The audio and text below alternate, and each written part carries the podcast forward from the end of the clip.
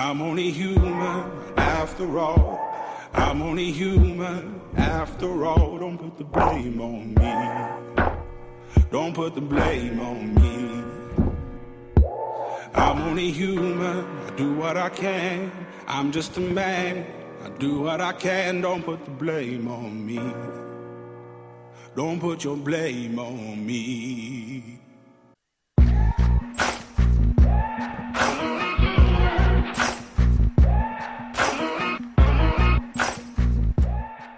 On ne peut prétendre faire œuvre de justice en punissant le mal par le mal. Samuel Ferdinand Lope. Une injustice commise quelque part est une menace pour la justice dans le monde entier. Martin Luther King. Faire justice est bien, rendre justice est mieux. Victor Hugo. Bonjour tout le monde, j'espère que vous allez bien. Bienvenue à On est tous des humains. Emmanuel Robitaille avec vous pour les 60 prochaines minutes où on va parler, vous l'aurez deviné, de justice.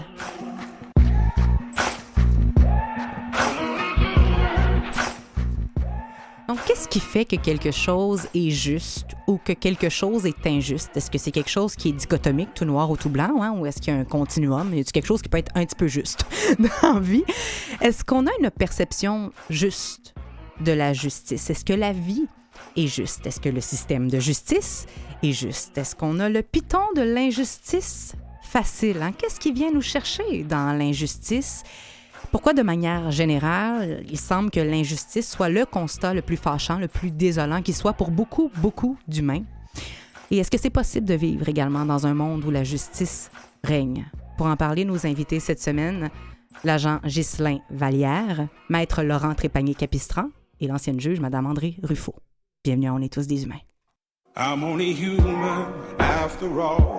I'm only human after all. Don't put the blame on me.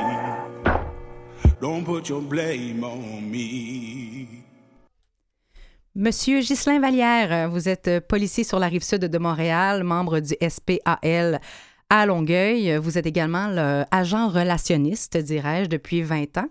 En plus de vouer votre vie à servir la population pour assurer la paix, vous en assurez les communications médiatiques depuis 2014 afin de garder informés les citoyens. Vous êtes un pont dans notre système de justice. Bienvenue. Merci.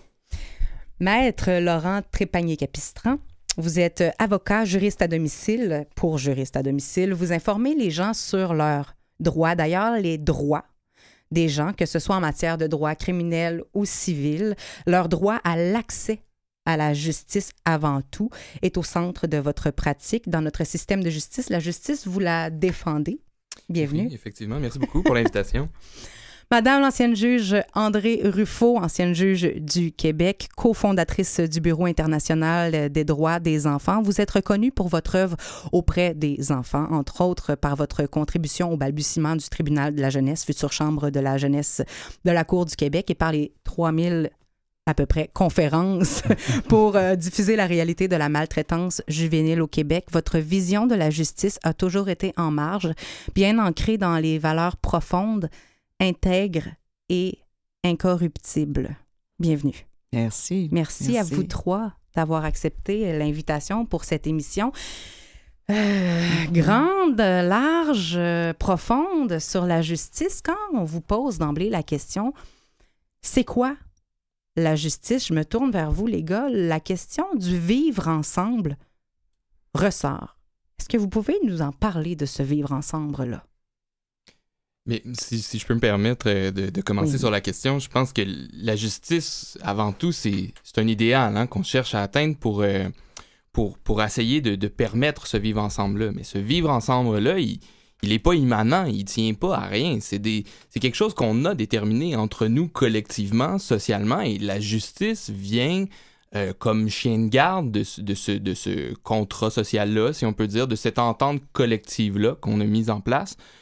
Et la justice, c'est, le chien de garde de cette entente-là, et c'est quand on s'en écarte que la justice doit intervenir pour venir récupérer peut-être un peu cette écartade-là euh, pour, préserver les notions de vivre ensemble qu'on a mises en place. Mais j'insiste sur, cette, euh, notion-là de c'est nous qui les mettons en place. ne nous tombe pas dessus comme ça. Le droit, il, vient de nous autres, finalement. C'est nous qui le mettons en place pour être bien sociétairement, collectivement. Et M. Vallière, c'était super intéressant tout à l'heure. Vous avez dit euh, la justice, sincèrement, entre ce que c'était pour moi et ce que c'est pour mes enfants, c'est vraiment différent. Oui, parce qu'un peu euh, ce que dit Laurent, puis j'adhère Mhm. à ce qu'il vient de, de- de- de- de décrire au niveau de la justice, c'est qu'en fait, la justice évolue même à travers les époques, les contextes. Et parfois, des crises Mhm. remettent un peu les pendules à l'heure et nous ramènent à peut-être ce qui est de plus pur au niveau de la justice ou du sens du mot justice. Moi, mes enfants ont une vision de ce qui est juste par rapport à la vision mondiale qu'ils Mhm. ont accès maintenant à travers le web, à travers maintenant l'éclatement des réseaux sociaux. Donc, pour eux, la justice n'est plus... Le j'expliquais référent est pas le que moi, même, plus, mais non, pas du tout, parce Mhm. que leur- moi, mon milieu de vie, c'était principalement le Québec, et parfois, on sortait un peu plus loin, et oh mon Dieu, on allait aux États-Unis, c'était un autre monde. Mais maintenant, pour eux, c'est l'éclatement, l'Europe, et l'Asie. Maintenant, pour eux, c'est le monde qui devient leur terrain de jeu à eux. Alors, leur vision de ce qui est juste est influencée de ce qu'ils voient des autres cultures. Et c'est un vivre ensemble, ce qu'a exprimé Laurent, qui est encore plus riche et encore plus intéressant parce que la tolérance s'inscrit automatiquement dans leur ADN à eux comme futurs citoyens du monde. Mhm. Parce qu'on ne peut plus vivre maintenant en tenant pas compte de la diversité des autres et en acceptant que tout n'est pas selon notre propre vision à nous, Mhm. mais à travers le- la culture des autres aussi. Mhm.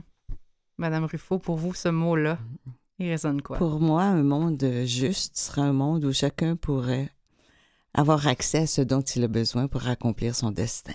L'équité est derrière cette idée-là. Pas vraiment. Pas du c'est tout. parce que c'est un droit, Mm. on aurait le droit. C'est pas une charité qu'on fait, c'est pas un bonheur qu'on donne, c'est un droit. Alors moi, je pense que évidemment ce monde-là n'existe pas, n'a jamais existé, et je pense qu'on a souvent mis euh, en exergue des, lois, des façons de voir pour vivre ensemble et qui convenaient euh, aux classes les plus fortunées, aux classes les plus les, les classes dirigeantes, les classes qui oppressaient les autres. Et c'est ça qui définissait le vivre ensemble, alors que la justice, c'est bien autre chose. Et euh, il y a un mot que vous avez dit, si vous permettez, le mot tolérant. Je me souviens à une époque où on avait eu l'année internationale de la tolérance décrétée. Et je me souviens que j'avais même été jusqu'à New York pour leur dire ça va pas dans votre tête. Quand est-ce que. Non, mais j'avais dit ça. J'avais vraiment dit ça. Ça va pas, hein? Quand est-ce qu'on tolère quelque chose? Moi, je veux bien tolérer le froid, je peux pas le changer. Mhm. Moi, je veux bien tolérer la pluie, parce que, Mhm. bon, je veux bien tolérer des choses, mais je tolère pas et je devrais pas tolérer les humains. Alors, c'est là l'erreur. On ne tolère pas les humains. On les découvre, on les apprécie, on, on essaie de, de se côtoyer sans abdiquer les choses qui sont les plus précieuses pour, pour soi, mais il reste qu'on ne tolère pas. Mais à partir du moment où des organismes internationaux, faute de réflexion, faute de sensibilité, nous dégradent le nez international de la tolérance, je, je trouve qu'il y a vraiment quelque chose qui va pas. Mais c'est comme si ça disait on va se contenter, justement, comme vous avez dit, on ne changera pas les choses, on va les tolérer. Non, ça c'est bien pire que ça. ça. Ça veut dire que le critère, c'est moi. Ah. Moi, je suis blanc, je suis euh, européen, je suis privilégié, ceci, je suis là. Je vais tolérer les autres qui sont d'autres nationalités, Mhm. qui sont d'autres cultures, qui viennent d'ailleurs et tout ça. Mais c'est horrible quand on y pense. Et ça, c'était décrété par l'ONU. On a du chemin à faire. On a, on a du chemin à faire et on va essayer d'en faire dans les prochaines 60 minutes avec tout notre cœur et tout ce qu'on a autour de la table. Et Dieu sait qu'on a quelque chose de pas pire autour de la table aujourd'hui. On va se le dire. Quand je vous écoute parler, la notion de subjectivité de la justice est super claire. C'est comme si c'était pas quelque chose qui était objectivable. C'est quoi l'impact, les conséquences d'une justice qui est absolument pas objective pour tout le monde? Ben, moi, je dirais que c'est parfois même euh, ce qui crée l'iniquité, parce que l'accessibilité de la justice, de la défense de sa propre justice, dépend beaucoup de, de ton niveau social. Mhm. Plus tu as les moyens, euh, plus tu vas être capable peut-être de protéger ta justice.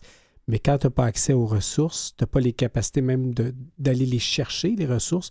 On le voit, Mme Madame Ruffo le, le- le sait aussi. On voit des gens qui physiquement sont même pas capables d'aller demander l'aide au moment où ils en auraient besoin. Mhm, mhm. Eux sont victimes de beaucoup plus d'injustice que quelqu'un qui a une multitude de ressources assez, euh, à- qui lui est accessible. Donc, la justice n'est pas accessible au même, à la- au même niveau pour tout le monde. Et déjà là, on part avec un- une prise, on va se le dire, là, parce qu'une justice, habituellement, déjà là ça une veut... injustice. Exact. La justice a son propre paradoxe. Mais en naissant, on a affaire à des injustices. Notre propre naissance est un, un- un acte d'injustice totale. Pourquoi moi, je suis née ici de parents aimants et qui, ont- qui avaient un certain bien-être, etc., etc. Pourquoi moi, je suis pas née en Afrique d'un homme et une femme qui avaient le sida? Pourquoi je suis pas née en Syrie cette année? Pourquoi? Ben ça, ça s'appelle l'injustice. Mhm. Quand on regarde cette notion universelle qui est que chaque humain qui naît devrait avoir ce dont il a besoin. Qui le petit garçon en Syrie qui a un talent fou pour la musique, qui un autre pour l'art, qui un autre pour autre chose? Mais c'est la, la justice, c'est pas juste l'accès au milieu judiciaire, aux tribunaux, c'est l'accès à la vie, l'accès à ma vie. Est-ce que moi j'ai ce dont j'ai besoin pour que ma vie soit conforme à ce que je suis? Dans le fond, c'est ça la justice. La justice, la vie, on va en parler dans quelques instants.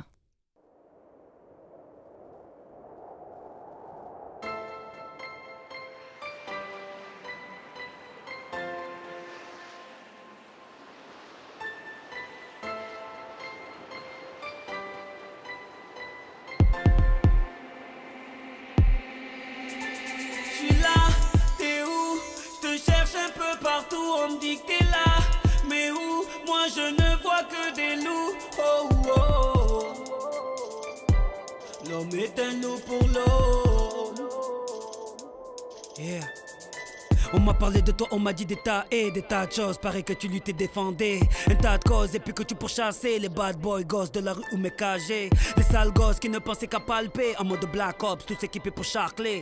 Atroce, c'est la vie dans les quartiers. Surtout quand la mort à la porte vient taper. C'est hardcore, ici tout est bâclé. Tu n'as plus la côte du tout, je suis navré. Moi qui croyais que tu traquais les Madoff et les Adolf. Et puis tous les apartheid. Dans la course, t'es largué. Plus rien ne sert de courir. Regarde, ils le savent, ils le sentent. C'est fou, même au parquet, on ne voit que des sourires coupables avec des larmes innocentes. Réalise qu'ils ont cloué ton clapet, par peur que tu ne les pénalises. C'est fou, veulent t'écarter parce que tu fais la diff entre le flou et la clarté. Cette époque se nourrit d'abus et puis ton absence nous porte préjudice. Porté, disparu, à la recherche de la justice.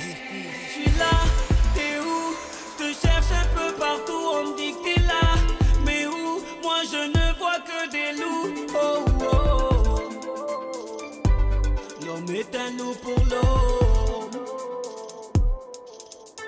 Je suis là, t'es où? Je te cherche un peu partout, on me dit que t'es là. Mais où? Moi je ne vois que des loups. Oh, oh, oh. L'homme est un loup pour l'eau. Yeah. Faudrait qu'on m'explique, je ne comprends pas. On porte les riches et les pauvres en bave.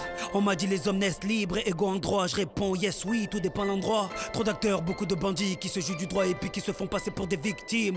Le braqueur de la boulangerie pointe du doigt le voleur de pain au chocolat fictif. C'est fou ce que la vie enseigne, inégalité entre la petite délinquance et puis les grands députés. On n'est pas tous logés à la même enseigne, mais sur le même pied d'égalité amputé. Pas de limite et puis pas de pitié. C'est la loi du plus fort, mort et celui qui mord à la part. On le voit dans les halls, les couloirs, c'est évident, ma foi. L'homme au pouvoir est un loup pour l'homme qui n'en a pas. Ils sont tous omnibulés par tout leur dollar, au lieu de voir l'individu par la couleur de l'âme. Ou la couleur des larmes, celle qui, quand le drame, témoigne de la douleur de l'homme. Cette époque se nourrit d'abus et puis ton absence nous porte préjudice. Porté, disparu, à la recherche de la justice. Je suis là,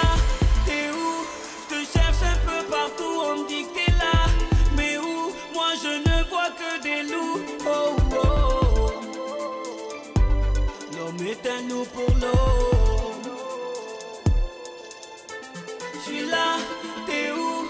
Je te cherche un peu partout, on me dit que t'es là. Mais où? Moi je ne vois que des loups. Oh, oh, oh. Est un loup pour l'eau.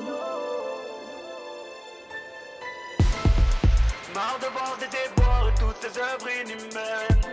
Je te cherche en perdant espoir je ne sais plus où aller. Où tu es? Où tu es?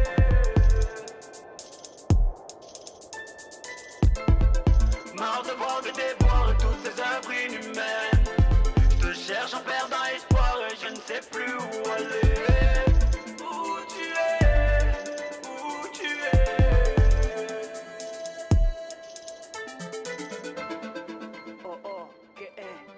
Et les conversations euh, sont, euh, je dirais, euh, ben, ben, je, je dirais qu'elles vont euh, bon, bon train. hein, pendant qu'on prend le temps de se déposer, on continue à vérifier ce qui se passe sur le plan de la justice. Est-ce que la vie est juste, les gars? Et si euh, je peux commencer, en fait, je pense tu que... peux commencer. Je te, je te vous de suite, mais, oui. Merci, merci. Euh, je, je pense que la réponse simple et rapide à ça, c'est non. Euh, la vie, elle n'est pas juste. On en parlait un peu hors micro tout à l'heure. On disait, euh, Madame, Madame la juge Ruffo disait, il y a la question de la naissance, mais il y a aussi toute la question de l'organisation sociale. Par qui cette organisation sociale-là, euh, qui, qui la met en place? Ben, c'est généralement les gens qui sont privilégiés au sein de nos sociétés. Et euh, on, on a parlé, j'ai l'impression, depuis le début de, de cette table ronde, de deux types de justice. Il y a, il y a la justice qui est ce que, celle que moi j'ai appelée du chien de garde, mais il y a aussi ce qui est ressorti, entre autres, des, des deux autres invités, qui, qui est la justice qui est transcendante. J'ai l'impression qu'il doit transcender l'ensemble des choses qu'on fait. on, Mhm. doit, on se doit de mettre en place des règles, une organisation sociale qui est juste pour tous. Et je pense qu'en ce moment, on, on ne peut pas se targuer ni au Québec ni au Canada euh, d'avoir un- une organisation sociale qui est juste et une justice qui transcende l'ensemble de, de, de, de- de- de nos systèmes, finalement. Mhm, mhm. Je dirais que ça risque pas de s'améliorer. Je ne veux pas être pessimiste, mais c'est que nous, on, on remarque euh, dans la profession que je fais que les individus deviennent de plus en plus complexes et les sociétés deviennent de plus en plus complexes et les règles se multiplient, les mécanismes pour les faire appliquer se multiplient et les recours existants pour protéger ses droits, son intégrité, euh, ça devient de plus en plus complexe. Donc, tout ça risque de rendre justement l'application de la justice de plus en plus difficile. Mais euh, je vous entends, mais tu sais, euh, M. Trépagny-Capistran, vous l'avez nommé, il y a comme des niveaux de justice. Il y a un système de justice, mais il y a aussi d'agir de manière juste en tant qu'individu. Euh, On parle souvent d'intégrité avec vous, Madame Ruffo, cette incorruptibilité dans nos valeurs et dans la façon, dans notre transparence. On parlait de la transparence des jeunes aussi. Est-ce que justice et vérité seraient des synonymes à ce moment-là? Je ne sais pas si vous connaissez Albert Jacquard, qui est un grand, grand bonhomme qui nous a tellement aidés à penser. Et Albert Jacquard disait que les choses changeront quand il y aura un sursaut éthique.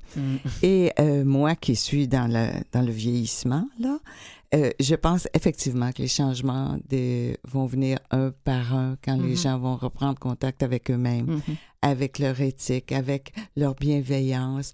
Et, et c'est d'autant plus facile pour moi de le vérifier parce que euh, j'ai plusieurs de mes amis dans la quatre-vingtaine et qui sont malades, qui commencent à être handicapés, qui perdent la Mhm. mémoire et tout ça. Et puis on se dit, même à ce niveau-là, et c'est sûr que la justice n'existe pas quand on parle de soins, mais si on regarde les agissements, les actions, euh, des personnes autour d'elle, moi, je reconnais qu'il y a de plus en plus cette bienveillance, qu'il y a de plus en plus cette main tendue et on veut vraiment aider.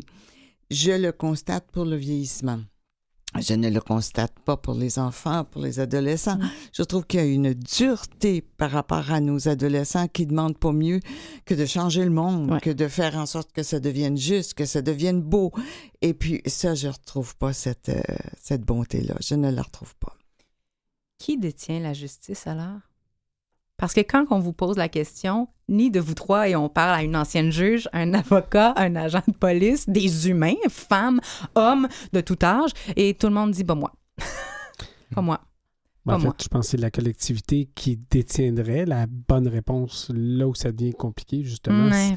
C'est la perception de l'autre. Moi, ma justice, c'est le droit à mon intégrité physique et morale. Ça part de là. Mais à partir du moment où je suis aux côtés de Laurent qui dit oui, mais moi, je perçois pas ça comme toi. Moi, j'ai Mhm. besoin de plus grand espace parce que j'ai des besoins plus grands que toi. Mais il revendique ça selon lui. Et Ouais. même chose pour Mme Ruffo. Elle a sa perception de ce qui devrait être son, la protection de son intégrité Mhm. physique et morale. Et là, on doit s'entendre avec toi aussi, comme collectivité, aussi micro soit-elle, pour vivre ensemble dans cette, dans cette micro-société-là. Alors imaginez, quand vous la, la placez dans un secteur comme le Grand Montréal, et là, chaque individu a le droit à ça. C'est un droit fondamental. Qui la détient? Mais Laurent l'a mentionné, c'est par les règles qu'on va établir, les vigies qui vont s'établir. Et là, on espère que c'est partagé à travers le plus de monde possible. Je pense en fait qu'il faut, il faut faire un. C'est là que le lien se situe entre justice et politique. Et Puis là, je parle pas nécessairement de politique euh, active, mais la politique en, en général. C'est là que se situe le lien. Et, et actuellement, je pense qu'elle est détenue, en fait, cette, cette justice-là par un très petit nombre. Mais Mm. on devrait, si on change notre perspective, puis qu'on voit le bien-être collectif comme devant être au, gouverner l'ensemble de nos décisions, ben, puis, ben là, ce, ce constat-là fait en sorte qu'on doit, on doit faire ruisseler cette- ce, ce pouvoir-là de prendre ces décisions-là et, de faire revenir la justice entre les mains d'une collectivité et il faut, autrement dit, euh, reprendre le pouvoir sur cette justice-là et peut-être que ça, ça passe par le politique. Mais je trouve ça très intéressant parce qu'il y a une espèce d'effet de on se passe un peu la balle, puis d'un autre côté, il y a des bons côtés à ça parce que euh, j'ai l'impression que quand on se donne le droit ou on se met en position de juger, et vous savez de quoi je parle, Madame Ruffo, euh, quand je dis, ben moi, je détiens la possibilité de, euh, de, de- de faire justice ou de me faire justice, et on l'a bien mentionné, il y a cette- idée subjective-là. Et je pense qu'il y a des idées comme la vendetta qui me viennent aussi en tête. Il y a des débordements. On n'a pas le choix. Moi, de- je pense qu'on peut pas Ah avoir cette utopie d'aider les autres à accéder à la justice quand nous-mêmes, on n'est pas capable d'exiger qu'on nous respecte et que les Mhm. choses autour de Se nous soient faire justes. justice. Euh, écoutez, Ouais. ça, ça commence par là. Regardez toutes les personnes qui essaient de travailler pour les autres ou qui essaient de travailler avec les autres qui ne sont que mépris et que, que chantage et que ci et que ça. Moi, notre première responsabilité, c'est face à soi-même. Alors, Mm. moi, je suis née avec telle caractéristique, avec telle personnalité, avec tel talent ou avec tel don. Mhm. Ma job à moi, c'est d'aller au bout de ce que je suis. Mhm. Puis une fois que je suis, que je serai construite, que je saurai qui je suis, là, je pourrais peut-être me permettre, me permettre d'exiger pour les autres. De tendre la main vers Oui. l'extérieur de Et moi, là où je vous rejoins au niveau oui. politique, qui pour moi me rend assez pessimiste, c'est que les gens qu'on choisit comme pour nous diriger, c'est à défaut d'eux. C'est des gens qui ont des, qui veulent être paraître. C'est des gens qui sont petits, petits, petits dans leur cœur, dans leur tête et, et partout. Puis il nous faut les subir. Puis à partir du moment où on dit mais non, mais non, ça va pas là, c'est pas ça qu'on veut pour nous, pour nos familles, pour nos enfants. Moi, je pense que ce sursaut éthique doit commencer par moi, puis ensuite l'étendre autour de moi. Mais je sais que on vit dans un monde où l'Asie, c'est une minute après moi, puis l'autre, l'Afrique, c'est une seconde après ce que je suis ici. C'est difficile, mais je pense qu'il faut se convaincre qu'on a un rôle. Le problème, c'est que les gens pensent qu'ils servent à rien, que c'est pas important ce qu'ils pensent, qu'ils n'ont pas de pouvoir. qu'ils ont pas... Mais non, moi je dis, mais non, on a beaucoup de pouvoir, ne serait-ce que celui-là, de nous, de s'affirmer soi-même, puis d'aider les autres à le faire. Puis c'est énorme, hein, parce que ça, ça touche les hôpitaux, ça touche les policiers, ça touche la justice à la cour, ça Tous les systèmes dans tout. lesquels on évolue Tout à euh, fait. vont Tout à être fait. euh, ébranlés ou pas, mais Ah. vont être touchés d'une manière ou d'une autre. Tout à fait. Mais euh, c'est drôle que ce soit moi qui vais dire ça, qui suis policier. oui, Mais Monsieur le Vallière, printemps est peut-être justement une belle manifestation d'un cri d'une collectivité qui, qui a voulu exprimer pour, pour cette collectivité-là, ceux qui y ont pris part, disant c'est une injustice. Alors, Mm. c'était une ont- Certains ont parlé que c'était une réaction sociale, mais c'était quoi, en fait, le message pour certains qui étaient là? C'était de dire il y a une injustice là, ils ont voulu le manifester collectivement, puis il faut se- le faire euh, en solidarité. Il existe, moi, dans, ces mouvements-là, j'essaie de trouver depuis tantôt le nom de cette jeune, cette adolescente euh, qui venue exprimer euh, que dans son pays, elle, avait des difficultés, puis il fallait sortir de ça, les, les jeunes filles de son groupe d'âge. Ça existe des gens qui sont assez forts individuellement pour mobiliser, Ouais. pour créer ce sursaut-là, justement. Fait que moi, je crois qu'il existera des... Ben, des ça s'appelle le leadership. Hein? Le leadership, euh, c'est pas quelque chose qu'on nous donne, c'est pas un titre qu'on a, puis c'est pas un vote qui Il nous l'accorde. Euh, le leadership, c'est quelque chose qu'on porte en soi. Oui. Ça, c'est quelque chose qu'on a à l'intérieur de soi, puis il n'y a personne qui nous le donne. Sauf que entre l'affirmer, c'est un autre moment. Oui, C'est beau ce que vous venez de dire. merci. asibonanga umandela thina lapha khona lapha ehleli khona asibonanga asibonanga umandela thina lapha khona lapha ehleli khona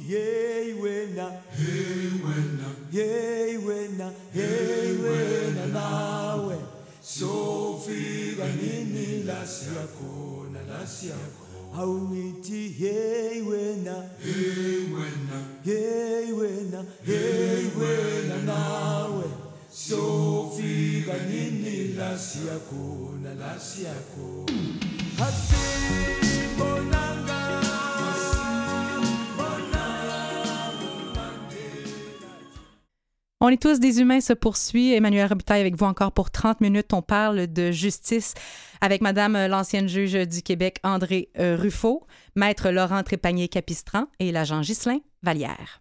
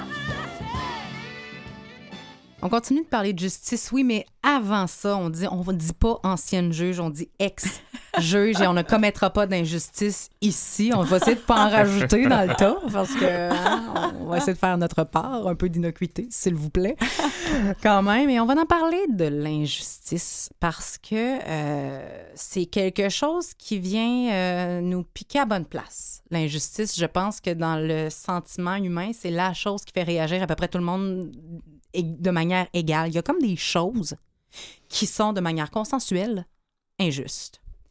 Qu'est-ce qui, dans une injustice sociale ou humaine, vient tant nous chercher? Qu'est-ce qui? J'en vois, j'allais dire cette chance-là. Non, c'est pas une chance que d'en voir euh, au quotidien de, de ces injustices-là, mais je pense qu'on on reconnaît l'injustice. Il y a quelque chose de viscéral hein, dans l'injustice. Ça vient ça. nous, ça vient nous prendre aux tripes. Puis, euh, mais je pense que ça, c'est dû au fait qu'il y a énormément de souffrance quand il y a une injustice et qu'il y a des individus, ça veut dire qui souffrent derrière cette cette injustice-là, soit euh, du sentiment en fait d'avoir été exclu, du sentiment ou d'avoir dû dépenser des ressources, puis là je parle évidemment des ressources financières, mais aussi en temps, en énergie. Euh, et, et je pense en fait que ultimement, si on n'arrive pas à régler une injustice, on termine en fait par une perte de confiance dans, la justice, dans l'organisation sociale, puis on vient un peu à exclure un individu qui ne retrouvera pas la confiance qu'il avait d'antan dans, dans, dans sa société, puis dans les modes de protection que sa société a mis en place pour le prémunir contre l'injustice, parce que visiblement, lui, il va avoir vécu l'expérience que ça fonctionne pas.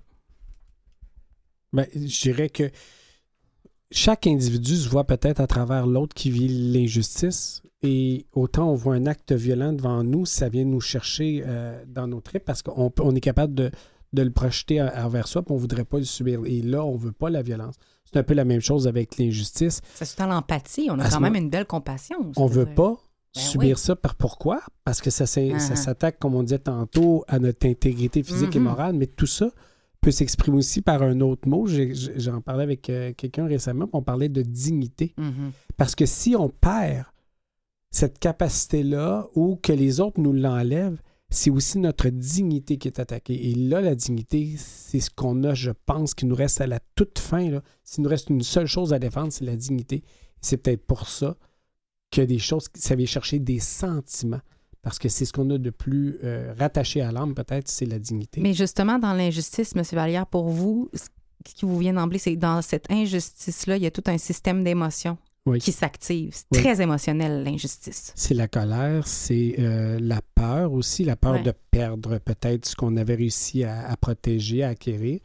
Mais c'est c'est aussi, à un moment donné, on a l'impression qu'on est abandonné peut-être par, par d'autres Mm. personnes et on remet entre leurs mains notre, notre, notre destin, en quelque sorte. Je vous donne un exemple. Puis là, je, je vais me servir de Mme Ruffo. Si un juge rend une mauvaise décision, et ce qui va arriver, c'est qu'il y a des conséquences à ça. Si je suis allé pour défendre un- quelque chose que je, je jugeais d'être- que je croyais être injuste, si je le perds, j'ai quelque chose qui ne me sera plus à moi. Mhm. Et c'est là, à ce moment-là, que ça devient Et problématique. ça va nourrir le sentiment d'injustice Et de colère et de violence et tout ça. C'est une roue qui Ouais, tourne, ça. de Ouais, violence, oui. Et qui c'est s'auto-nourrit. bon. C'est ça. Pour moi, en tout cas, l'injustice, euh, ce que ça m'amène toujours, c'est euh, cette notion, et je vous rejoins là-dessus, cette notion de souffrance.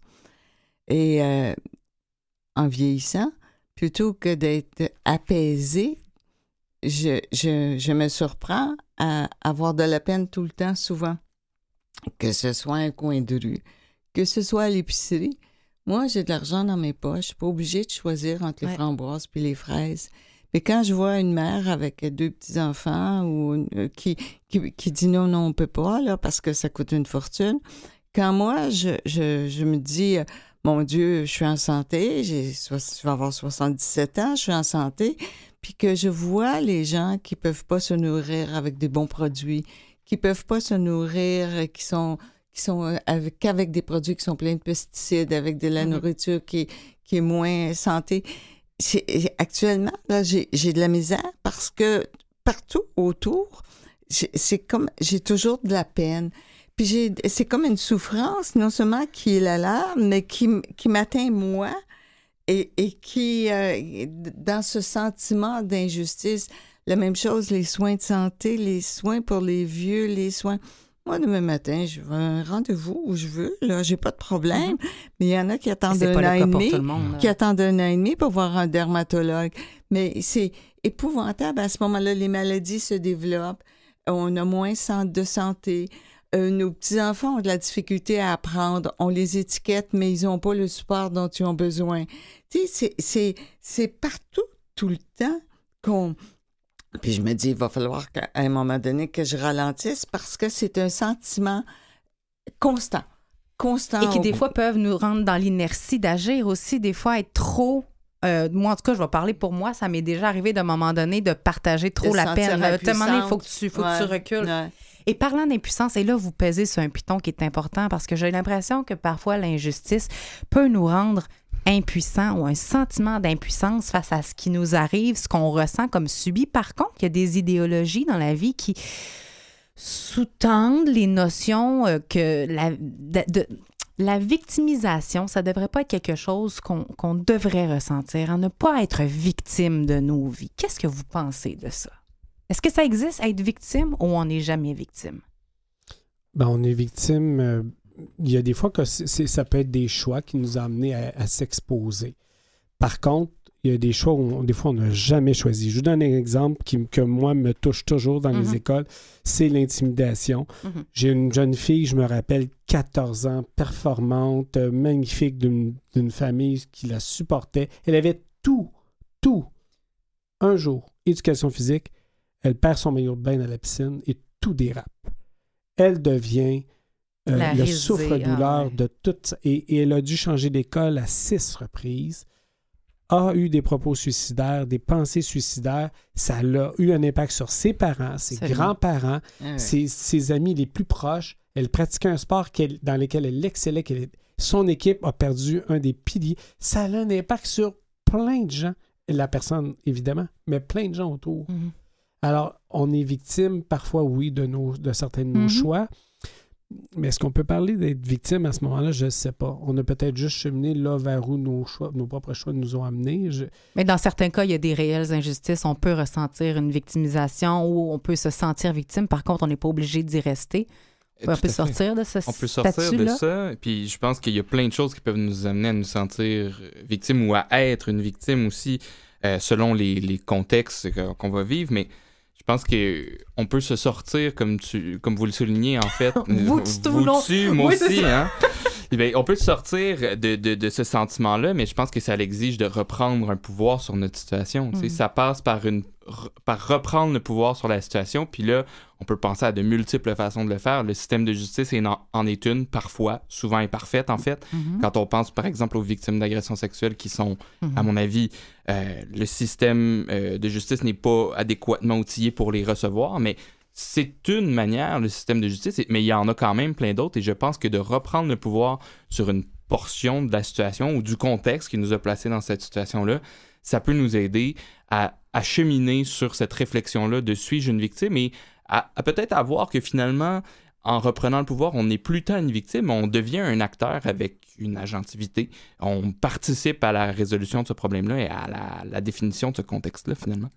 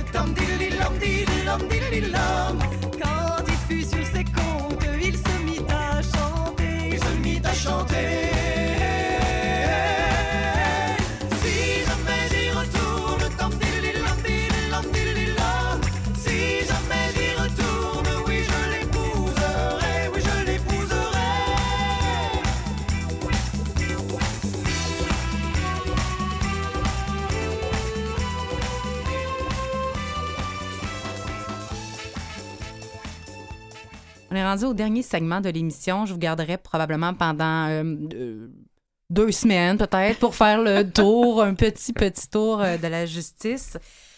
Madame Ruffo, je vais vous citer.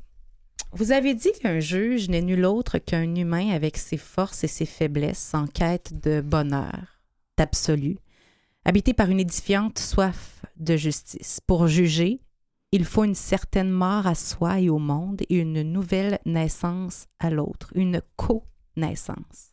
Qu'est-ce que vous voulez dire? Je veux dire qu'à chaque fois, souvent les, les gens, je vais donner un exemple, souvent les gens me demandaient comment vous faites pour être juge euh, pour les enfants avec Ouais. tout ce que vous voyez? Puis je dis, pour moi, c'est le plus beau métier du monde, c'est extraordinaire parce que euh, quand l'enfant raconte sa peine, raconte, et quand on raconte ce que vit l'enfant dans, dans les termes de but, euh, la connaissance de l'enfant, connaissance, ça veut dire con, naissance, naissance avec. Je nais à la souffrance de l'enfant qui devient mienne, je la comprends, je l'accepte et on le dit. Et à ce moment-là, parce que je suis juge et parce que je ne ferai pas de compromis, je vais ordonner ce qu'il faut pour que la situation change. Alors, on part pour chaque enfant d'une connaissance de l'enfant, c'est-à-dire d'une naissance à sa souffrance, pour terminer par un geste d'autorité qui dit dorénavant, cet enfant ne souffrira plus de la même façon. Et ça, c'était un métier merveilleux, mais les gouvernements et les juges en autorité et tout ça nous disaient ne rendez pas exactement ce qu'il faut pour l'enfant parce qu'il manque de ressources, puis il faut faire ceci, puis il faut faire cela. Ce que j'ai toujours refusé. Mais il reste que c'était pas populaire. On voulait des compromissions chez les juges. Ça, c'est entendu. Mais c'est ce que je voulais dire. Cette naissance avec l'enfant pour renaître avec lui.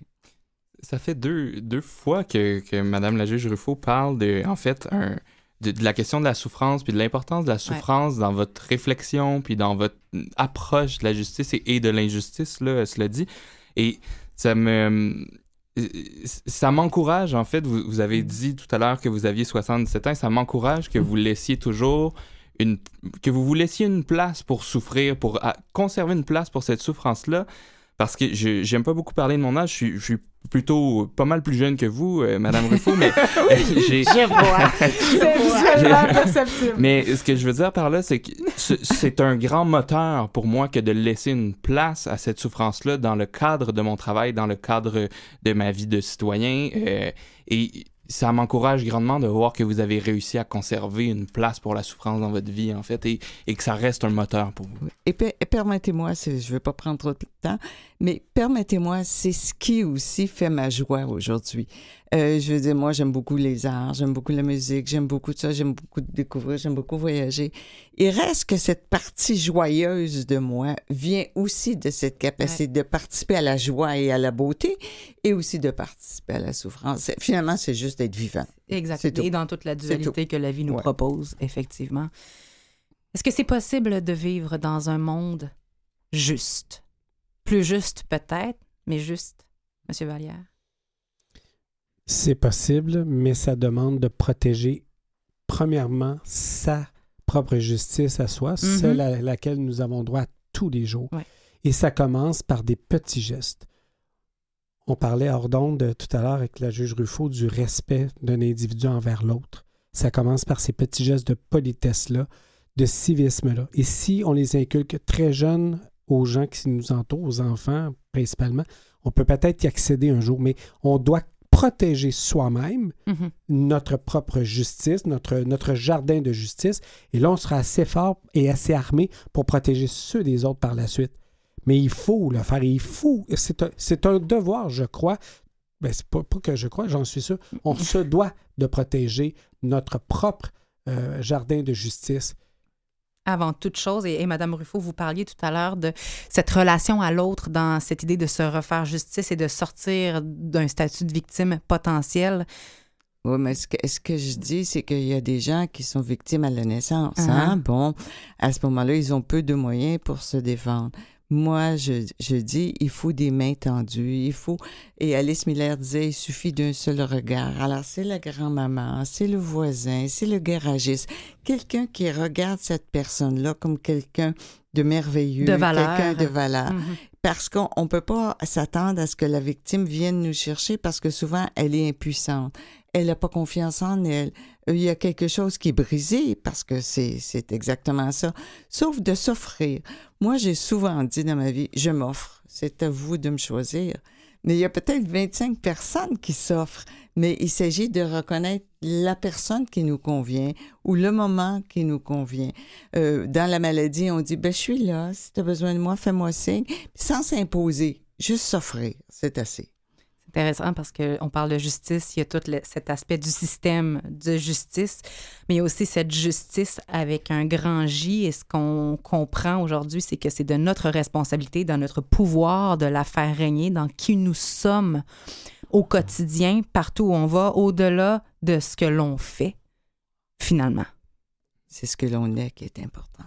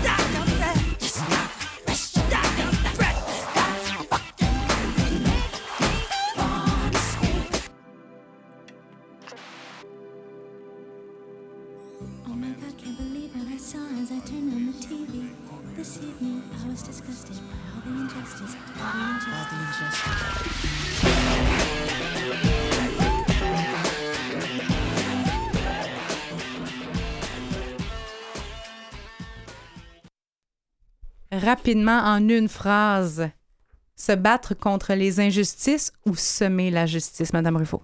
Semer la joie. Monsieur Vallière? Semer le respect. Monsieur Se battre. Trépanier-Capistre? Se battre Se battre. contre les injustices. Oui, se battre. Monsieur Vallière, vous continuez vos services comme policier dans l'agglomération de Longueuil, en plus de continuer d'être euh, un pont entre le corps policier et le public. D'ailleurs, vous êtes majoritairement un communicateur de cette justice que vous voyez sur le terrain.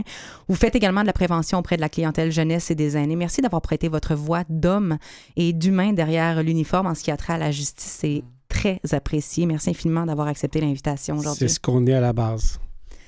Monsieur Laurent Trépanier-Capistran, vous continuez à travailler pour l'accès à la justice pour tous, l'accessibilité pour tous, comment rendre l'égalité concrète demeure une priorité. Vous continuez de parler de la justice dans des représentations publiques au nom des juristes à domicile. Merci d'avoir accepté, merci d'avoir été là. Merci de l'invitation. Madame André Ruffo, vous restez active à l'affût des actualités concernant le droit des enfants, entre autres par le biais de la Fondation euh, du Bureau international des droits des enfants. Par ailleurs, on peut s'inscrire à l'événement Courir, c'est bien. Pour eux, c'est mieux. Une course organisée au parc Jean-Drapeau les 27 et 28 avril prochain. Course de 1, 5, 10 et 21 km qui sont disponibles donc pour tout le monde. Si vous voulez euh, participer à ce défi caritatif pour la cause des enfants, rendez-vous sur le www.ibcr.org. Merci infiniment d'avoir accepté notre invitation. Ça m'a fait plaisir. Je vous laisse en vous disant, euh, ben, en disant tout d'abord merci à Jean-Sébastien La Liberté en régie de nous faire sonner si bien dans des voix si profondes et gracieuses. Merci à Catherine Bourderon également à la recherche. Merci à vous d'avoir été là. La justice et l'injustice, c'est souvent des perceptions, on s'en est rendu compte. Et malgré la présence ou l'absence d'une réelle justice, savoir pardonner ce qui est injuste malgré la peine, malgré la colère, ça reste le plus beau cadeau qu'on puisse se faire, parce que là où on ne trouve pas de justice, on peut quand même trouver la paix. Bonne semaine.